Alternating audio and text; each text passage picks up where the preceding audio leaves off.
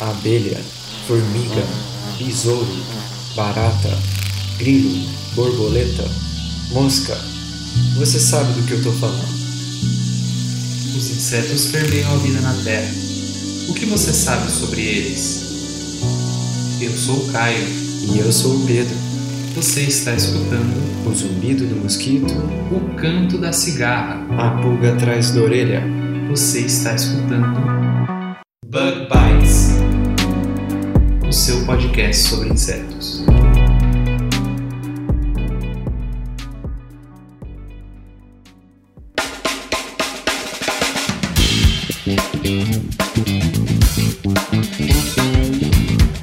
Estamos começando mais um Bug Bites. falando diretamente da toca do Besouro Studios. Bom, pessoal, e essa semana a gente vai conversar um pouco sobre as queimadas.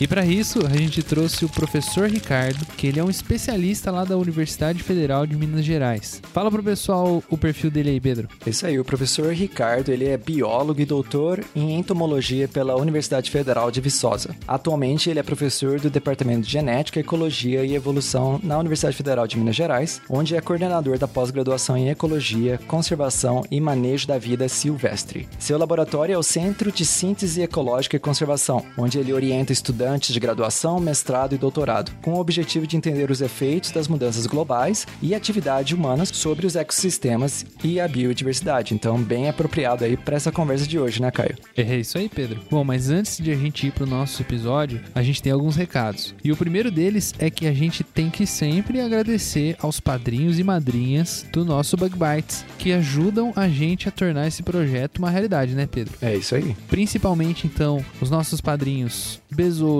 professor Richard Staltamer e o Dr. Cher Bezerra. A gente também tem que agradecer a nossa madrinha Cigarra, a Tamara Zaka, aos nossos padrinhos e madrinhas Abelhas Operárias, Priscila Angel, Diego Aureliano de Sá e o Rodrigo Sampaio, e também aos nossos padrinhos e madrinhas Formiguinhas, a Juliana Carvalho e Masashi Noi. É isso aí, a todos vocês, nosso muito obrigado. E se você, ouvinte, quiser apoiar o Bug Bites, é só entrar em bit.ly barra apoio BB, né, letra B duas vezes. Se você quiser ver o link também tá na descrição aqui do episódio. E nesse episódio, a gente até teve uma pergunta enviada justamente por um dos nossos padrinhos, que a gente tem, né, esse benefício para quem apoia o Bug Bites. Você entra para um grupo exclusivo para os padrinhos do Bug Bites. É isso aí, Pedro, mas para quem ainda não sabe e não se lembra muito bem, tem uma outra forma que você pode apoiar o Bug Bites gratuitamente. É só você enviar esse episódio para os seus amigos. O Pedro, antes de eu começar a gostar de podcast, ele vivia falando para mim para escutar podcast. Muitos amigos meus me diziam para escutar podcast, mas eu só passei a escutar quando o Pedro chegou do meu lado e falou: "Ouve isso aqui" e colocou o fone no meu ouvido. Então indica o episódio do Bug Bites para seus colegas, avalie a gente na Apple, segue a gente no Spotify, isso ajuda a gente demais. Manda aí, aproveita que você está escutando agora e manda lá no seu grupo de entomologia do WhatsApp sobre esse episódio aqui, beleza? É isso aí, até porque a insistência, né, Caio? Você deu o exemplo aí. A insistência é muito importante para podcast, porque é uma mídia muito diferente, né? Ah, não, é uma mídia que você tem que ter paciência, que você tem que ir lá, tem que baixar, botar no celular. A gente compreende isso, então dá essa forcinha aí pra gente, vai ouvinte. Mais um recado, Caio, é a gente precisa falar do nosso desafio Insectober. Então, aí pro ouvinte que já acompanha o nosso trabalho, né? Ano passado a gente teve o Inktober, né? Que a gente se baseou nesse desafio é, mundial, né? Em que pessoas se desafiam por um mês, a cada dia do mês de outubro, né? Que aí vem a parte October, né? Do, do nome. Se desafiam a fazer um desenho baseado numa palavra. O ano passado a gente pegou o prompt oficial, né? Do, do Inktober. A gente é, só pediu para quem mandasse desenho, que mandasse um desenho com aquela palavra, mas que fosse tivesse alguma relação com inseto. E a gente postou lá no Instagram e teve bastante engajamento, foi muito legal. Já nesse ano a gente resolveu fazer um pouquinho diferente. Aí tanto por conselhos, né, de muita gente que aí nos alertou de algumas controvérsias que, que tem acontecido com o nome do Inktober, né? E também uma sugestão que, que faz sentido, né, para o nosso podcast sobre insetos. A gente mudou então o nome para Insectober. Então o, o outubro aí de insetos. Cada dia tem um, um inseto para você desenhar. E não precisa ser artista, né, Caio? É, qualquer pessoa pode participar. A gente já até recebeu uns desenhos muito legais, feitos tanto por adultos como crianças. Então, é, se você ficou curioso, vai lá no nosso Instagram, lá tem todas as regras explicando como é que funciona. É bem simples. Basicamente, você olha lá qual é o inseto do dia, você faz o desenho e manda pra gente. A gente reposta lá no, no nosso Instagram. E pra aí uma outra motivação, além né, de ter o seu desenho no Instagram do Bug Bites, tem mais, mais um estímulo aí, né, Caio? A cada envio de arte para o Bug Bites, você vai receber um número. E aí, no dia 2 de novembro, às 9 horas, ao vivo no Instagram do Bug Bites, o Bug Bites vai sortear uma caneca para quem participou. Então, um felizardo aí, ou felizarda, né, Caio, vai ganhar uma caneca exclusiva do Bug Bites. Ô Pedro, isso daí quer dizer que quem participar todos os dias de outubro vai ter 31 chances de ganhar a caneca? Exatamente, Caio. E pra quem... Ah, então peraí que eu tô indo lá comprar agora meu caderno e, e os meus lápis que, ó... Tchau, Pedro. Fica aí, ó. Falou pra vocês, hein? É, é, faltou explicar aí pro Caio que quem é do Bug Bites, a gente vai participar, mas obviamente não pode concorrer à caneca. Mas você pode participar, ouvinte, então vai lá pro nosso Instagram, verifique as regras, que é uma oportunidade aí que não dá para perder, hein? Ok, tá aí ainda? Tô, tô quase indo. Então vamos lá pro episódio dessa semana? Vamos lá. Deixa eu voltar da, da papelaria, a gente vai.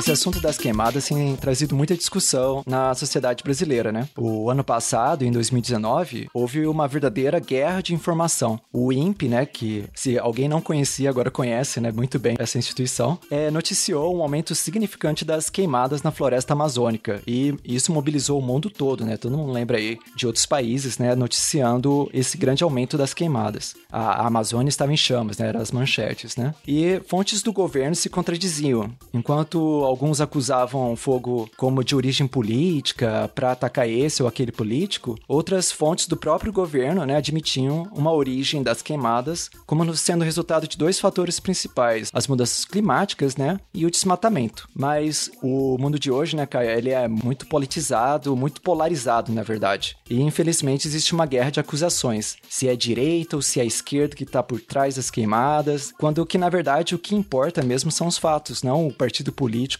de quem tá no poder ou quem é oposição, né? Pois é, Pedro, infelizmente, né? Pessoas e fontes, notadamente de cunho político e ideológico, elas têm se usado desses fatos para diminuir ou para culpar setores da nossa sociedade. Um bom exemplo dessa guerra de informação que vem acontecendo é que enquanto um lado culpava as ONGs de causarem queimadas criminosas, o outro lado também culpava as queimadas, que eram igualmente criminosas, como um modo de operação do agronegócio. Esse tipo de discurso, ele é muito ruim, muito triste, porque ele vai enfraquecer os dois lados. E o maior prejudicado no final não é o agronegócio, as ONGs, quem tá de um lado, quem tá de outro, mas é a sociedade como um todo, né? Esses argumentos dualistas e simplificados, eles vão criar péssimos estereótipos. Por exemplo, tanto as ONGs quanto o agronegócio, eles estão igualmente interessados no desenvolvimento sustentável do nosso país. Mas por causa dessa desinformação, fica parecendo aí que, por exemplo, o agricultor ele só quer destruição e que as ONGs só querem mamar nas tetas do governo. Pois é. E por isso que hoje a gente quer deixar de lado né, essa discussão é, política ideológica, né? A gente vai aos fatos. A gente tem instituições do governo e instituições privadas que fiscalizam, que investigam os fatos, né? Que se apoiam em estudos de décadas, de centenas, ou talvez até milhares de cientistas durante a história que pesquisaram esse assunto, né? No Brasil e no mundo. E a gente quer separar aqui o que, que é fato da, de história da carochinha, né? Tanto é que a, a gente vê as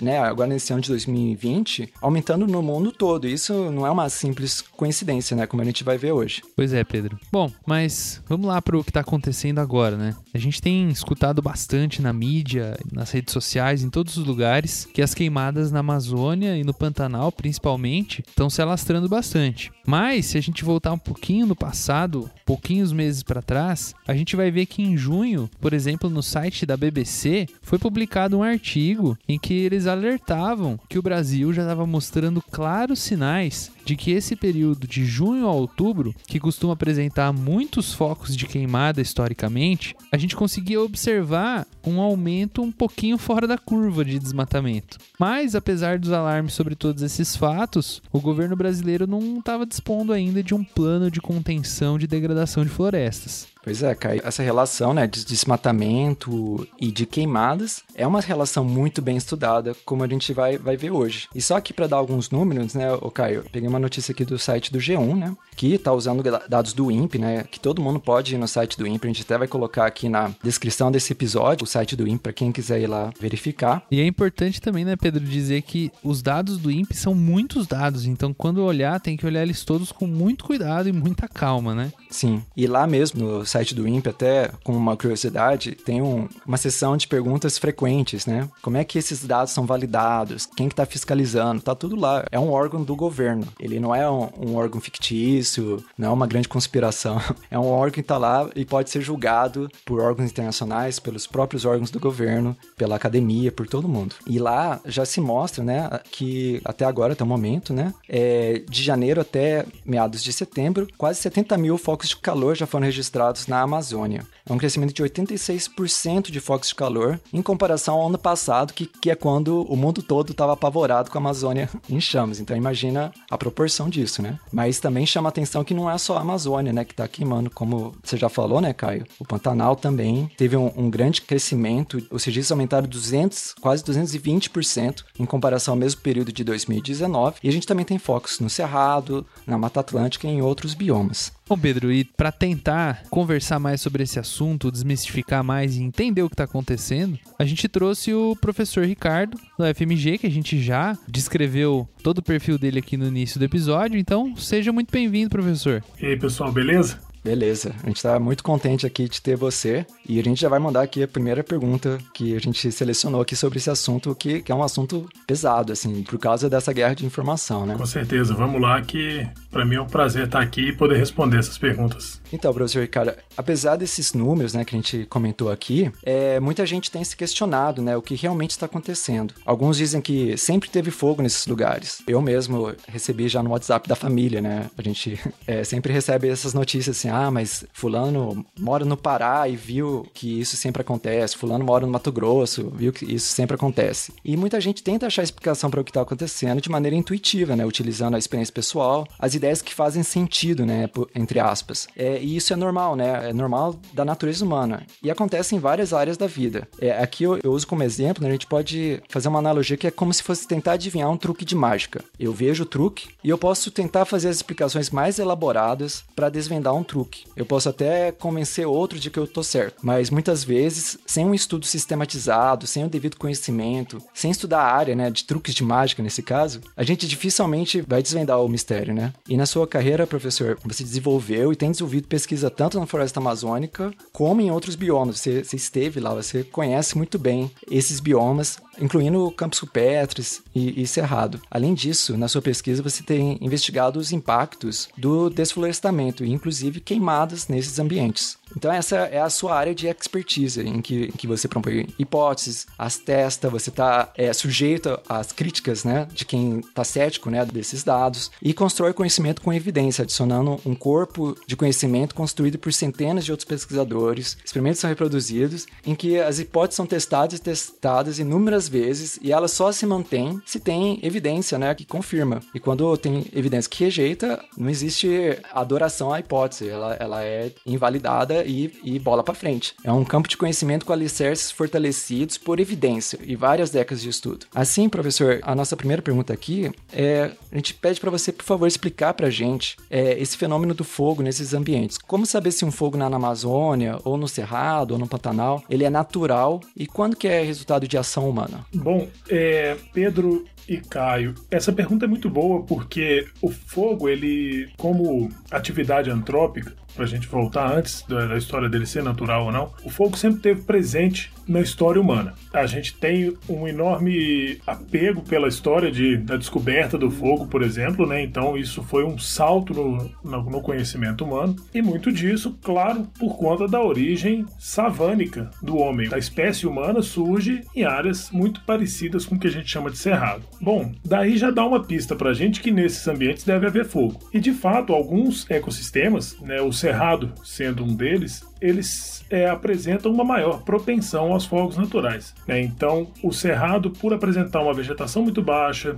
uma grande quantidade de matéria orgânica né, combustível, o cerrado é uma vegetação que está extremamente sujeita a fogo e não está errado alguém dizer que o cerrado ele é moldado pelo fogo. Né? O cerrado e alguns ambientes abertos de maneira geral. Esses ambientes eles não têm uma copa de árvores fechadas, então eles secam e isso permite que o fogo aconteça nesses ambientes, inclusive é, a supressão de fogo em certos ambientes, como Cerrado, ou inclusive na Califórnia, por exemplo, que agora está sendo bastante noticiado, é um problema, porque se acumula material com a supressão de fogo e em algum momento vai acontecer fogo, porque esses ambientes eles são sujeitos a fogo e ele vai ser incontrolável, como os fogos da Califórnia que a gente vê hoje. Né? A Austrália também é a mesma coisa, são é, predominantemente savânicos. O cerrado é um tipo de savana, né? não é exatamente o que a gente chamaria de savana, mas é um tipo de savana. E aí, nesses ambientes, o fogo ele acontece naturalmente com bastante frequência. Quer dizer que o fogo acontece no finalzinho da estação seca, em setembro, e destrói tudo? Normalmente não.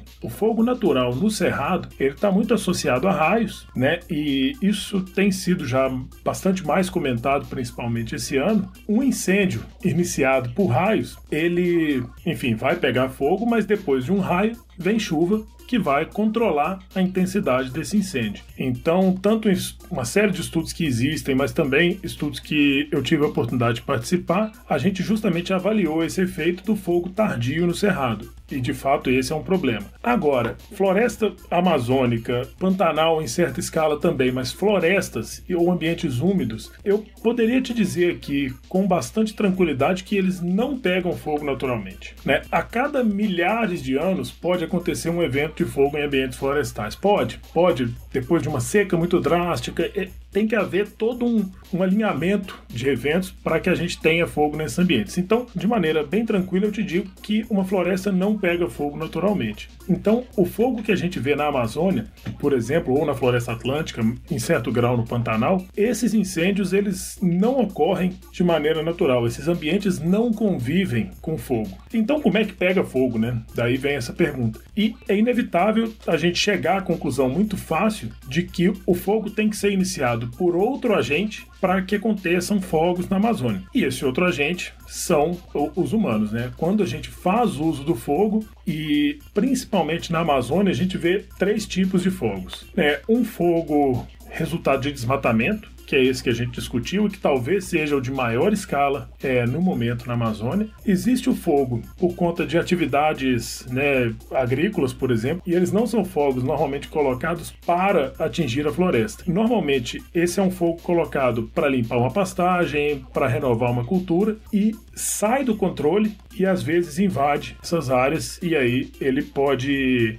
entrar numa floresta. E o terceiro tipo de fogo, o que é justamente esse fogo que invade as florestas e num primeiro momento se extingue na floresta úmida, né, ele vai queimar normalmente só a parte baixa da floresta e se extinguir, mas em florestas já degradadas ele pode amplificar e normalmente a situação que a gente vê por exemplo, esse ano e também viu em 2019, na Amazônia é majoritariamente dominada por fogos de desmatamento que invadiram áreas de floresta e fragilizaram essas florestas para os fogos recorrentes. No Pantanal, é um ambiente que normalmente também não pega fogo, então a gente pode assumir isso, mas esse ano especificamente no Pantanal, é, talvez a gente tenha tido a combinação mais drástica para fogo, que foi um ano atipicamente seco, né, e esses eventos atipicamente secos, atipicamente chuvosos, eles, né, por conta das mudanças globais, estão cada vez mais comuns, mas em um ano atipicamente seco, uma mínima quantidade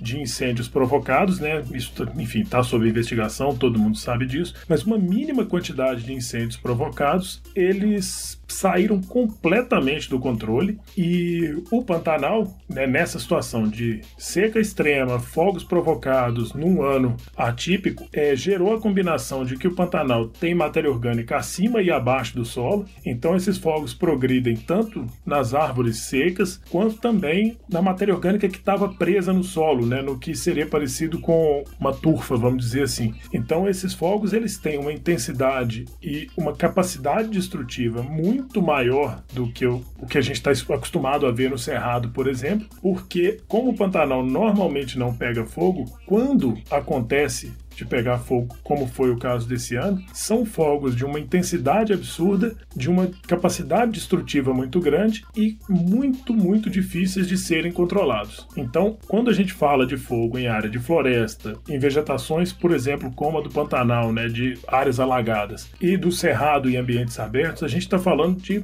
ambientes que têm uma convivência completamente distinta com o fogo. Enquanto alguns, historicamente, as espécies evoluíram na presença presença do fogo. Em outros, o fogo é um evento completamente atípico e que vai levar à mortandade de boa parte das espécies que ali estão presentes. É até uma coisa que me veio à cabeça, né? Que o próprio nome do, do ambiente, né? Pantanal. É o lugar dos pântanos, né? É um bioma, é, se não me engano, dos biomas que existem com água, né? Alagados. É o maior bioma dessa natureza que existe no mundo, é o Pantanal. Então é muito atípico, né? Que, que esteja pegando fogo por uma seca tão é, brava assim, né? E é o que você falou, né? É, o, o, fogo ele pode acontecer de maneira espontânea por raios, por exemplo, durante o período chuvoso, né? O período que tem nuvens, né? E esse não parece ser o caso, né? Do, desses focos né, de fogo que, que a gente está observando. É, e uma coisa interessante especificamente sobre o, o Pantanal, né? Que nos chama atenção, quando eu te falo aqui que o cerrado pega fogo também, eu não tô te falando de qualquer tipo de cerrado, né? Quando a gente tem uma vereda no cerrado, uma vereda é um ambiente alagado, que normalmente não pega fogo. E quando acontece um evento combinado de seca e fogo, é, por exemplo, há cerca de dois anos, no norte de Minas, né, as veredas do Peruaçu, que são veredas super famosas e, e grandes, né, tem inclusive uma reportagem disso, se não me engano, no site da NASA, que essa vereda pegou fogo por oito meses depois do fogo iniciado. Justamente porque muita matéria orgânica no solo, e depois que esse fogo começa a pegar embaixo do solo, ele vai vai se delongar por muito e muito tempo. Né? Então o Pantanal é a mesma situação. É muita matéria orgânica num ambiente que normalmente não pega fogo, né? Então esse solo alagado ele impede a decomposição da matéria orgânica, né? Que fica estabilizada ali e tal. Mas quando começa a pegar fogo é, é quase incontrolável.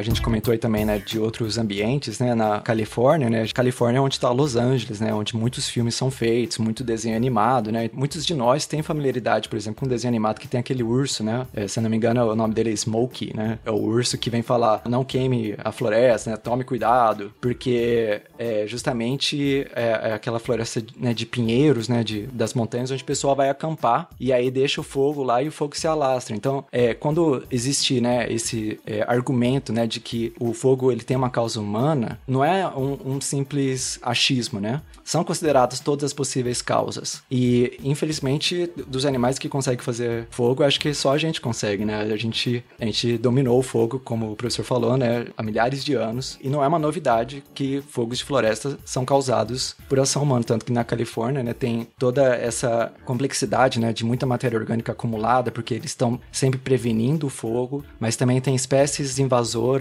crescem muito e também secam e criam mais material que é inflamável. E até acho que um, um desses fogos mais famosos foi a revelação do sexo de um bebê, né? Que fizeram uma festa para revelar se era menino ou menina e foi ali o início, o estopim do fogo. Então não é uma coisa maléfica, né? Não existe um personagem ruim, um personagem terrível que quer ver a floresta queimando. Uhum. E pro ouvinte que não conhece o Smoke, que é o que o Pedro tá falando, é aquele ursinho que tem o um chapéuzinho. É baseado no Smoke que existe o Zé Colmeia, né? O Zé Colmeia, ele é totalmente baseado nisso, a história do Zé Colmeia é isso, tem o, o guarda florestal e tudo. Isso é uma coisa que é muito da cultura americana de se acampar, né, Pedro? Então vai justamente de encontro com isso que a gente tá querendo dizer. No Brasil a gente não tem tanto essa cultura de acampar, mas, por exemplo, aqui em São Paulo, as épocas que mais tem incêndios, que tem queimadas, é na época de junho, julho. E coincidentemente, junho e julho é a época do São João, né? Santo Antônio e o pessoal em São Paulo costuma soltar muito balão. Então a gente tem inúmeros casos e reportagens e se dizendo do pessoal que vai lá e solta lá um, um simples balãozinho, né? Que até poucos anos atrás, alguma uma ou duas décadas atrás, não era proibido. Hoje é proibido em São Paulo soltar balão. Então o pessoal soltava um balão ali, esse balão acabava caindo numa área que estava mais seca e causando um incêndio. Aqui em São Paulo, em áreas que tem muita cana, é super comum você olhar na beira da pista caminhão pipa que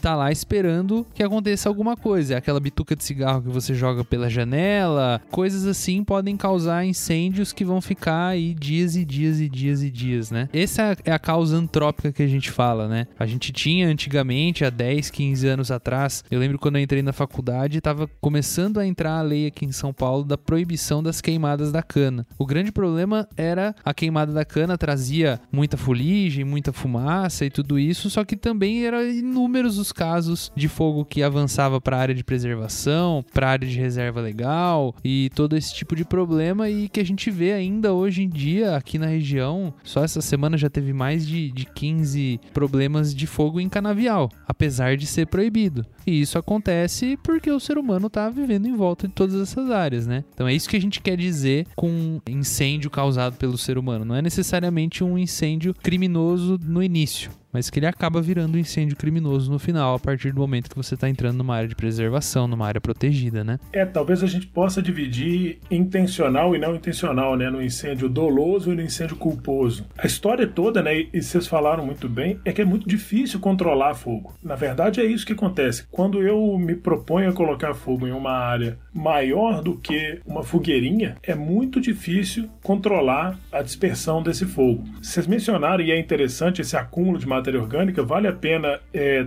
tocar num ponto que é o manejo de fogo, né, por exemplo. Então, isso é feito pelo ICMBio, isso é feito por alguns órgãos estaduais de florestas, que é justamente provocar fogo em áreas que são propensas a fogo. Então, no Cerrado, isso é super comum. É, o ICMBio faz isso, por exemplo. E os brigadistas colocam fogo em certas épocas do ano, menos secas, menos propensas a, a espalhamento do fogo, com toda uma estrutura de controle, justamente tentando garantir que, num momento eventual de fogo causado por algum outro efeito, ele seja mais fácil de ser controlado e essas áreas que já foram manejadas para fogo, elas consigam controlar a intensidade desse incêndio. Então, é, foi muito bem colocado por vocês, o, e o balão talvez seja um dos exemplos mais práticos disso. Você não tem controle de onde esse balão vai cair e de onde ele vai iniciar um incêndio. Mas a mesma coisa vale, como eu tinha falado para a Amazônia, quando um determinado produtor vai limpar uma área com fogo. Claro, é muito mais barato manejar uma área com fogo do que qualquer outra maquinária agrícola,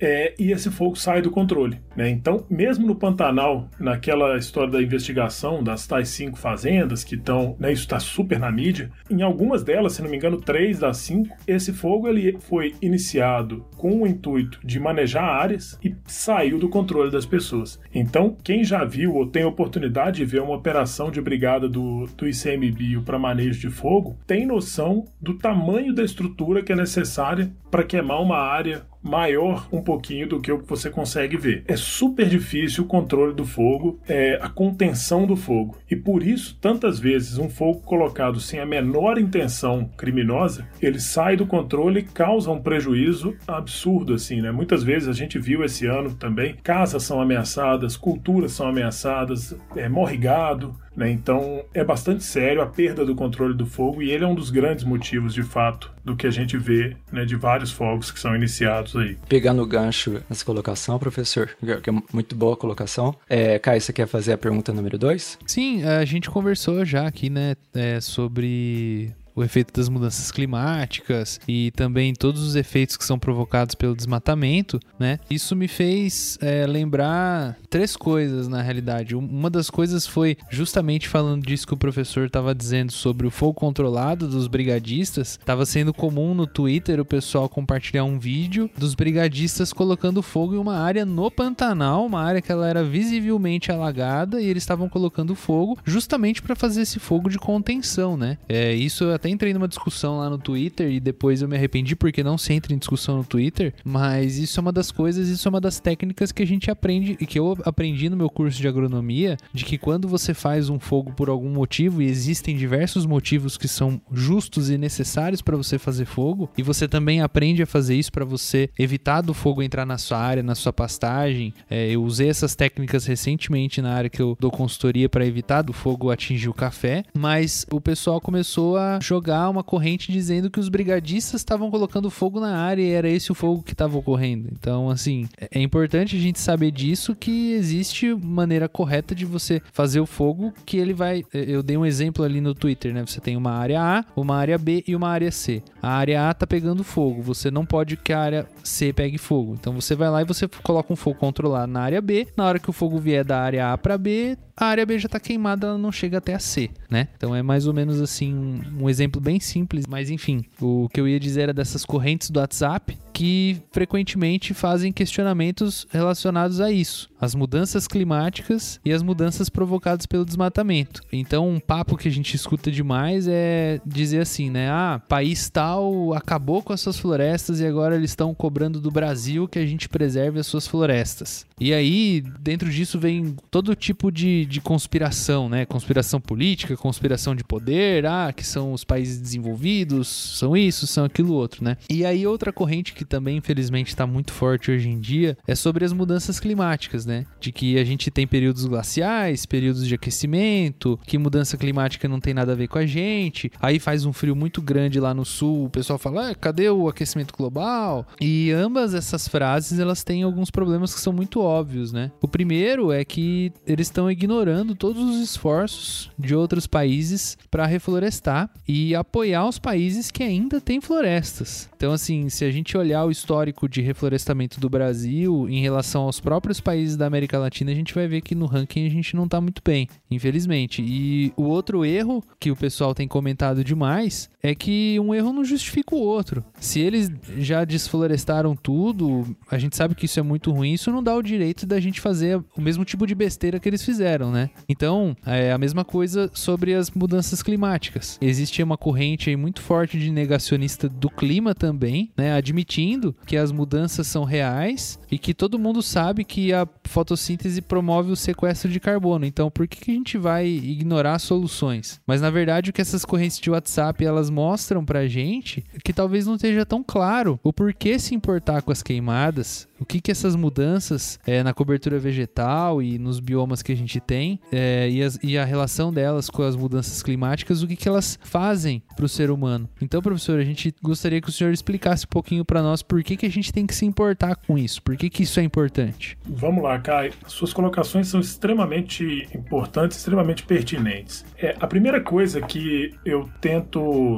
né, me desvencilhar um pouco falando desse assunto, e vocês comentaram isso mais no início, é que o que você percebe né, como experiência pessoal ou que você já viu é muito pouco perto, né, de fato, do que, do que existe no mundo como um todo. Então, se você está sentindo mais frio hoje, né, a primavera aqui em Minas Gerais começou mais fria, quer dizer que não existe aquecimento global por isso? Então, quer dizer que a sua experiência de um dia ela é mais forte que uma rede global de medição de temperatura que percebe um aumento médio das temperaturas globais de um grau e meio. É, então, essa é a primeira coisa que a gente tem que, que se perguntar: é de onde vem a fonte dos dados que, que aquilo está me apresentando, né? E nos dois casos, né, tanto no, na questão das florestas da Europa que foram perdidas, quanto nas mudanças globais, é como você disse, o primeiro motivo para nos importar e para que a gente, enfim, faça algo sobre isso é que não é só que um erro não justifica o outro, é que um aconteceu há mil anos e o outro está acontecendo agora, né? Um aconteceu quando a gente sequer tinha processos industriais. Na verdade, muito antes disso, sabe? A gente carregava tora de, de, coisa no ombro. A gente combatia peste bubônica usando máscara de couro. Então, é, é muito fora de tempo e é um argumento que desconsidera tudo que a gente já desenvolveu como humanidade para tentar justificar a perda de florestas aqui. E como você colocou, a gente tem a questão que os países estão recuperando as florestas, então na Europa, boa parte dos países é, europeus que a gente usa como exemplo eles têm a mesma ou maior quantidade proporcional de florestas preservadas do que a gente, porque foram recuperadas. Então esses argumentos eles acabam minando o cerne principal da questão. E aí vem o porque eu entendo que problema a gente não discute, problema a gente resolve. Né? Então se a gente tem o problema de uma exploração exagerada das florestas, a Mata Atlântica ela foi completamente devastada há muito tempo. Isso quer dizer que eu que sou do Sudeste não tenho direito de lutar pela preservação da Amazônia, porque, enfim, já destruíram tudo aqui, agora eu vou lá resolver preservar a Amazônia? Claro que não, né? E aí eu acho que há alguns motivos pelos quais a gente tem que se preocupar e eles vão desde um nível mais social e humano, né? Social no sentido de cidadania e sociedade, que é esses problemas eles refletirão na nossa geração e nas próximas gerações com certeza, mas a gente sente os efeitos das mudanças globais, a gente paga mais caro por alimento, a gente sente mais efeitos, por exemplo, de incêndios, como a gente está discutindo, né? É, essas secas drásticas, por exemplo, do Pantanal, elas são em grande parte efeito das mudanças globais. Quando a gente tem falta de água, a gente está sofrendo efeitos né, dessas mudanças globais. E para ficar bem claro que as mudanças globais elas são em grande parte efeito da nossa atividade no planeta, é, tem um exemplo que eu uso bastante, mas é que as atividades humanas, só, especificamente atividades humanas, construção, mineração e tal, elas movimentam por ano mais terra, mais sedimento, todos os processos naturais juntos. E quando eu falo todos os processos naturais, eu falo de vulcões, o rio Amazonas carregando sedimento né, do, dos Andes para o mar. As nossas atividades elas são muito maiores do que todas essas juntas. Então é, é um poder de, de modificação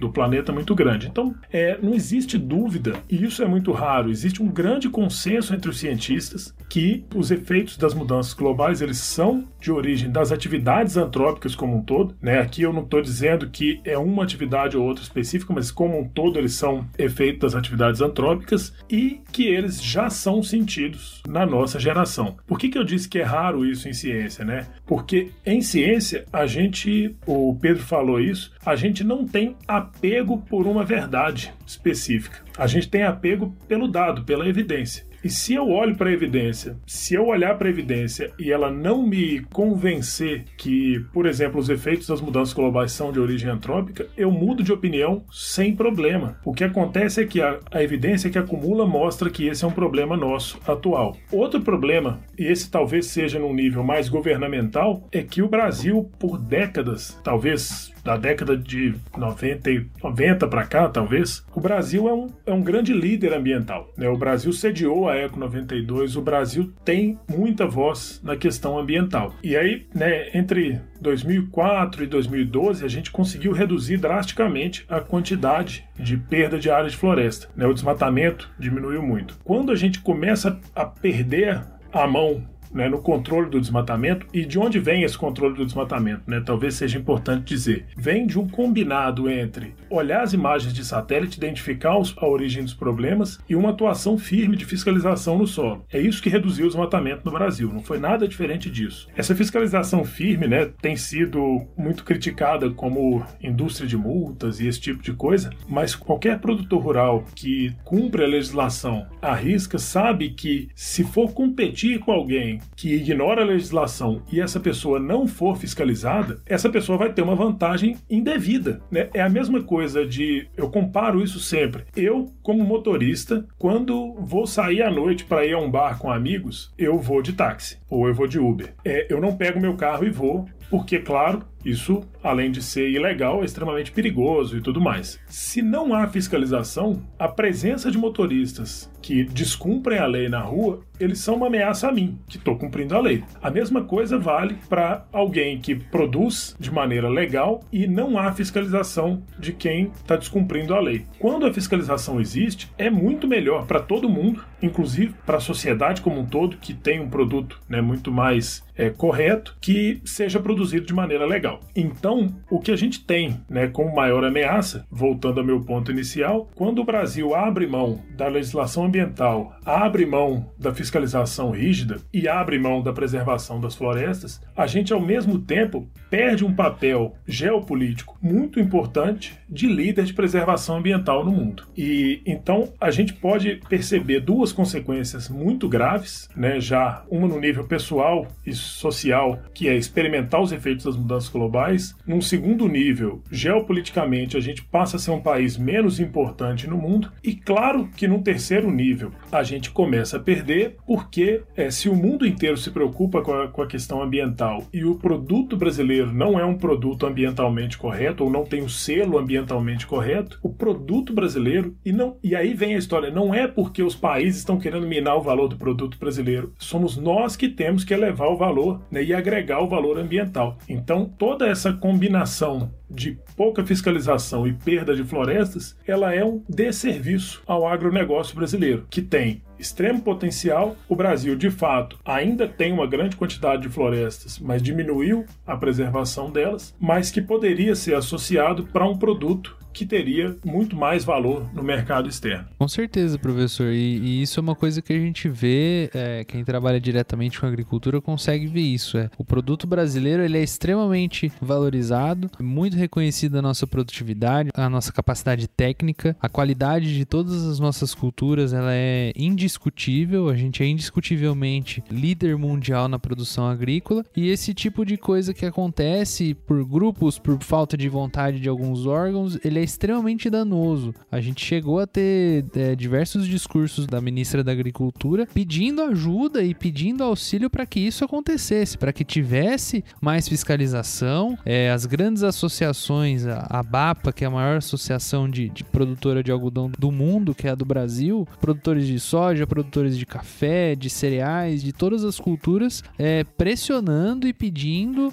para que houvesse mais controle nesse tipo de coisa, porque no final quem acaba perdendo perdendo isso são os próprios agricultores. Eu já vivi, já tive a experiência de estar numa fazenda e o gerente da fazenda falar assim: eu estou com um lote meu de soja preso na Baía de Santos enquanto não se resolver essa situação de queimadas aqui na região. Por quê? Porque o cara, quando ele vai comprar, ele não quer saber se é na sua fazenda ou não. Se é na sua região, ele não vai comprar, porque ele não quer se meter com esse tipo de coisa. Ele não, ele não quer correr o risco do consumidor dele virar e falar assim: ah, esse, esse algodão aqui que eu tô comprando comprando ele é de uma área que está sendo queimada, eu não vou comprar não. Aí quem que vai comprar? Você vai fazer o que com o seu lote? E isso é uma coisa que as pessoas não, não conseguem entender. Todo mundo anda junto. Se a minha região for uma região que ela é famosa por desmatar, por queimar, por desrespeitar, o meu produto está saindo daqui. Então isso também vai ser extremamente danoso para mim também. Até sobre isso, hoje não dá tempo, né? Mas é, a gente pode expandir essa discussão em outro momento, né? Também sobre o uso de defensivos agrícolas, né? Que muita gente tem preocupação muito justa com isso, né? Mas como o Caio mesmo aí colocou, né? Eu lembro até de ter ido um encontro, né? De agricultores e é, empreendedores, né? Alguém que poderia oferecer inovação científica. E um dos palestrantes falou, olha, a gente é aqui de uma grande cooperativa de café, a Cochupé, né? Se eu não me engano foi essa que estava ali sendo representada, a maior do Brasil. E ele falou que que quando o café chegava, por exemplo, no Japão, e eles testavam para ver se tinha algum defensivo que é proibido, se tinha defensivo, eles mandavam de volta do Japão. Mandavam de volta o café lá do Japão para cá, pro Brasil. E, e, ele queria, né, uma, uma maneira de fazer um teste rápido para já testar antes de enviar, porque é muito custo, é prejudicial ao agricultor. Então, tudo bem que talvez aquele defensivo é mais barato, talvez ele seja mais forte, mas ele tem algum malefício que não vale a pena. Então, da mesma maneira, as queimadas, né, eu e o Caio a gente conversou antes da gravação apresentação. Muita gente que queima, né, por exemplo, a sua propriedade, né, para limpar, para uma nova plantação, tem muitos benefícios, né, de custo, de eliminação de pragas, de um monte de coisa, mas tem muitos malefícios. Então, todo o progresso envolve novos desafios e aí novas tecnologias são criadas, né? Eu estava aqui também quando o professor estava falando, né, eu lembrei aqui de, do desaparecimento das abelhas, né? Muita gente pensa na apis mellifera, né, mas na verdade existe uma grande biodiversidade de abelhas, né? E elas são muito importantes na polinização. E aí é, muita gente, por exemplo, argumenta, ah, mas se acabarem as abelhas, não tem mais comida comida. Não é que não tem mais comida, é que a comida vai ficar muito mais cara, porque as abelhas fazem esse serviço gratuito pra gente, né? De polinização para esses alimentos que são polinizados, né? Por, por insetos. E na China, por exemplo, tem áreas que não tem mais abelha. E lá se faz polinização manual, então vai ter alimento, só vai ser muito, muito, muito mais caro. Então, assim, como o professor colocou, a preservação, né, da, da biodiversidade, da, desses ambientes, né, tem relações muito importantes políticas, geopolíticas, tem uma relação muito importante com a saúde né, da sociedade humana. A gente vê novas doenças que aparecem quando se desmata muitas áreas. E até no nosso episódio BuzzFeed mais recente, né, não sei quanto que esse episódio vai ao ar, mas o BuzzFeed mais recente tinha uma notícia lá falando de é, substâncias que com potencial para se tratar doenças humanas, mas a substância ela é encontrada em insetos porque a evolução ela já, já foi, como se diz, desafiada várias vezes pela seleção natural para vários problemas que a gente não precisa mais pensar nesses problemas. Já existe uma solução, mas isso a gente só descobre estudando a biodiversidade. E se você não tem mais biodiversidade, essas soluções elas simplesmente desaparecem. Então tem também um grande benefício aí de se conhecer mais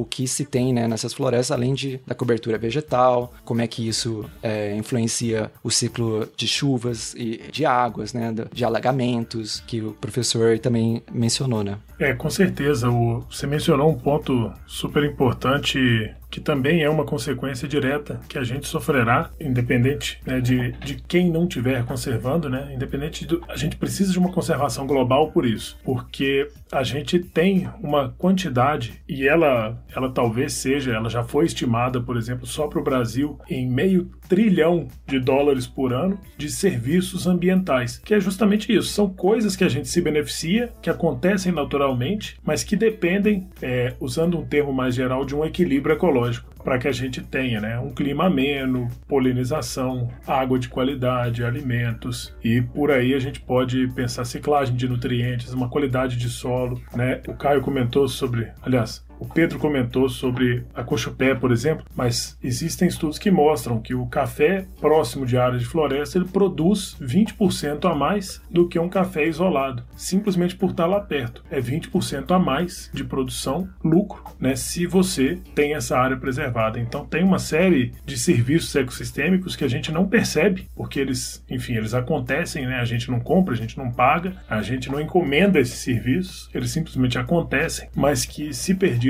as consequências serão sentidas. E como você falou, alimentar hoje 7 bilhões e meio de pessoas já é difícil. Né, com tudo que a gente tem, em 30 anos a gente terá no planeta entre 9,5 e 10 bilhões de pessoas, e se para alimentar a população a gente precisar da polinização manual, o preço exorbitante certamente né, levará a fome, guerra, enfim, problemas que a gente né, alardeia e parecem distantes quando não são. Fora a própria água, né, que também vai precisar para irrigar. Nossa, é, é, é, tudo tão interligado e complexo, mas é justamente por isso que a gente precisa fazer divulgação científica, né, porque às vezes esse conhecimento é muito claro para quem estuda o assunto, para quem está conectado com essa literatura, com a, as montanhas de conhecimento que foram construídas por décadas, mas quando a gente tenta traduzir para o cidadão que está preocupado, né, com questões relacionadas a isso, a gente é, tem poucos canais de comunicação, né? É, existe uma analogia ótima para esse entendimento, e aí qualquer pessoa pode procurar é, é, um exercício interessante. É, quantas pessoas tinham no planeta quando né, o seu pai ou o seu avô nasceram e quantas tem agora? Você vai ver que a gente saiu de ser um mundo muito pequenininho, pouca gente, num planeta gigantesco, para ser um mundo gigantesco num planeta que agora é muito pequeno para nos sustentar de tantos recursos. Né? Isso é, essa é uma analogia interessante que talvez nos dê essa noção do tanto que, que a nossa atividade pode de fato influenciar o planeta.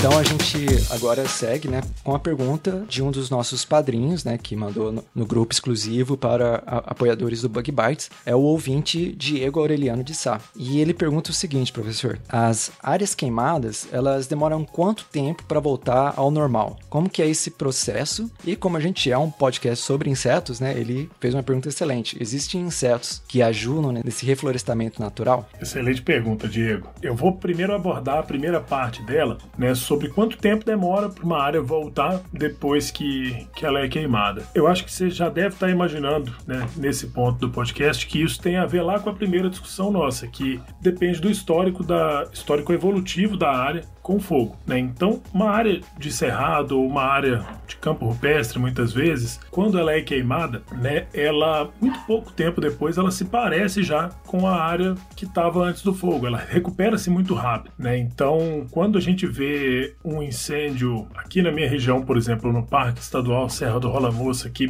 tem uma frequência é, considerável de incêndios, é, um pouco pouquinho tempo depois você passa lá e fala, gente, pegou fogo aqui mesmo, né? Claro que estudando a área mais a fundo, a gente vê que algumas espécies demoram mais e tal, mas ela se recupera bastante rápido do fogo. Uma área de floresta, ela pode demorar décadas, ela pode nunca se recuperar num tempo ecológico do fogo. Por quê? Por exemplo, uma área de floresta que a gente estudou, por exemplo, na região de Mato Grosso, ou em qualquer região da Amazônia, é, ela pega fogo uma vez e ela fica fragilizada. Se daqui a um ou dois anos acontecer fogo novamente, o segundo incêndio ele é mais danoso à floresta do que foi o primeiro. E isso pode acontecer sucessivamente. Então, é, florestas, por exemplo, que têm fogo uma vez, elas são mais propensas a um segundo fogo, essas ainda são mais propensas a um terceiro fogo. E aí, por exemplo, basta um ano de um evento de El Ninho, por exemplo, mais, é, mais intenso, que essas florestas elas vão queimar completamente. Né? Então, o tempo de retorno do fogo, a gente chama isso de resiliência da área, ele depende da capacidade que essa área tem evolutivamente de, entre aspas, lidar com fogo. Então, áreas de cerrado vão,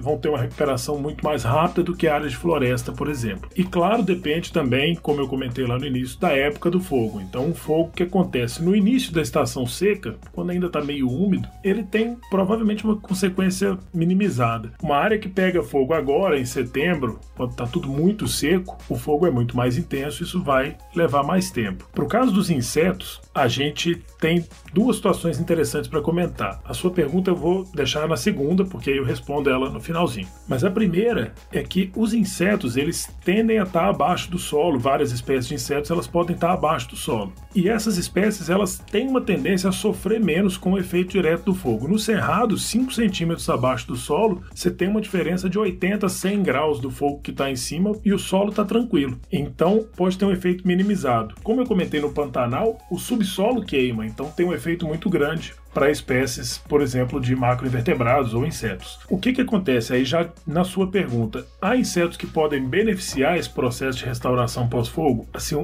mas uma milhares de espécies de insetos, né? Porque como os insetos eles são absurdamente mais numéricos do que qualquer outra espécie que a gente possa imaginar, ou qualquer outro grupo que a gente possa imaginar, a gente vê que, por exemplo, formigas dispersam sementes, besouros têm capacidade tanto de dispersar semente, besouros rola-bosta, por exemplo, tanto de dispersar sementes quanto ciclagem de nutrientes. A gente tem uma série de insetos herbívoros, por exemplo, que podem é, apesar né, de parecer uma espécie maléfica, mas ao participar daquele processo, elas estimulam as plantas, por exemplo, na produção de flores e sementes. A gente tem insetos polinizadores que vão melhorar a dispersão e, inclusive, o mix genético entre as espécies é, das áreas queimadas e não queimadas. Então, talvez, talvez seja um pouco ousado demais, mas eu poderia lhe dizer com bastante tranquilidade que os insetos eles são uma grande parte do motor da regeneração de áreas que sofrem incêndios, porque por prestar uma série desses serviços ecossistêmicos, eles favorecem a regeneração de áreas por simplesmente viverem como insetos. Essa é uma boa colocação. É, me recordou justamente é, de como os insetos eles mudam né, o ambiente. E ao mudar o ambiente é mais propício para outras espécies e outros organismos viverem também naquele ambiente. Exatamente.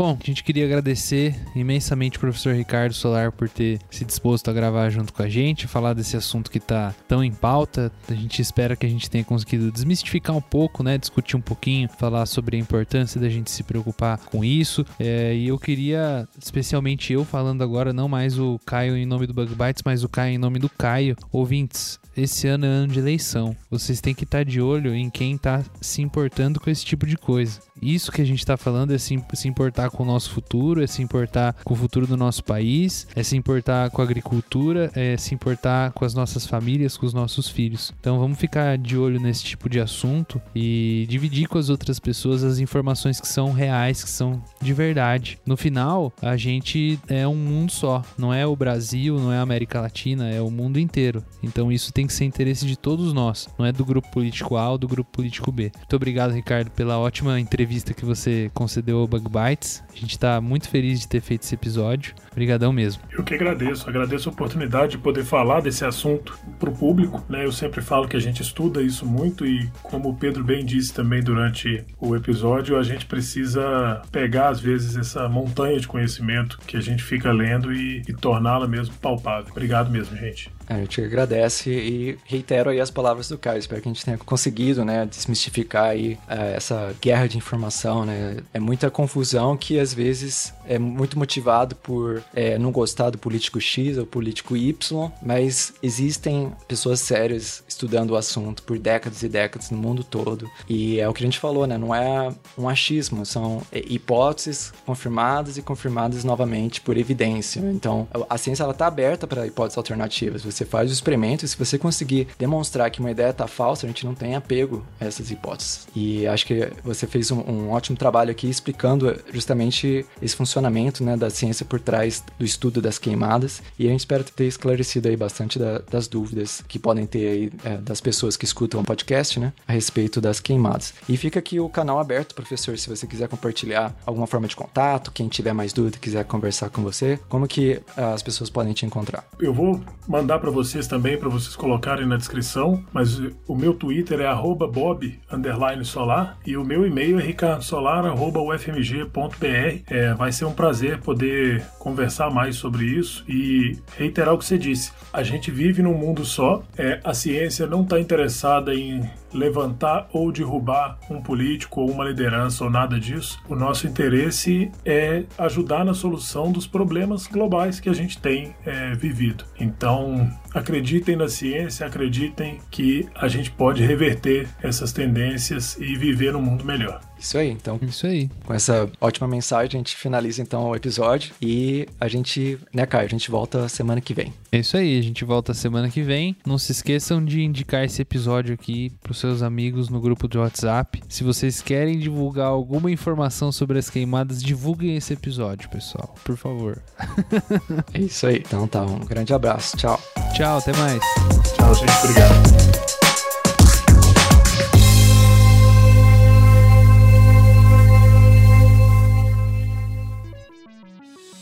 O Bug Bites é um projeto de divulgação científica relacionado aos insetos e à entomologia. Nosso conteúdo é produzido por especialistas da área e de acesso gratuito nas mais diferentes plataformas. O apoio de nossos ouvintes é muito importante. Se você gosta do nosso conteúdo, considere apoiar esse projeto. A partir de R$ reais mensais, você pode apoiar o Bug Bites na plataforma Padrim. O link está na descrição do episódio.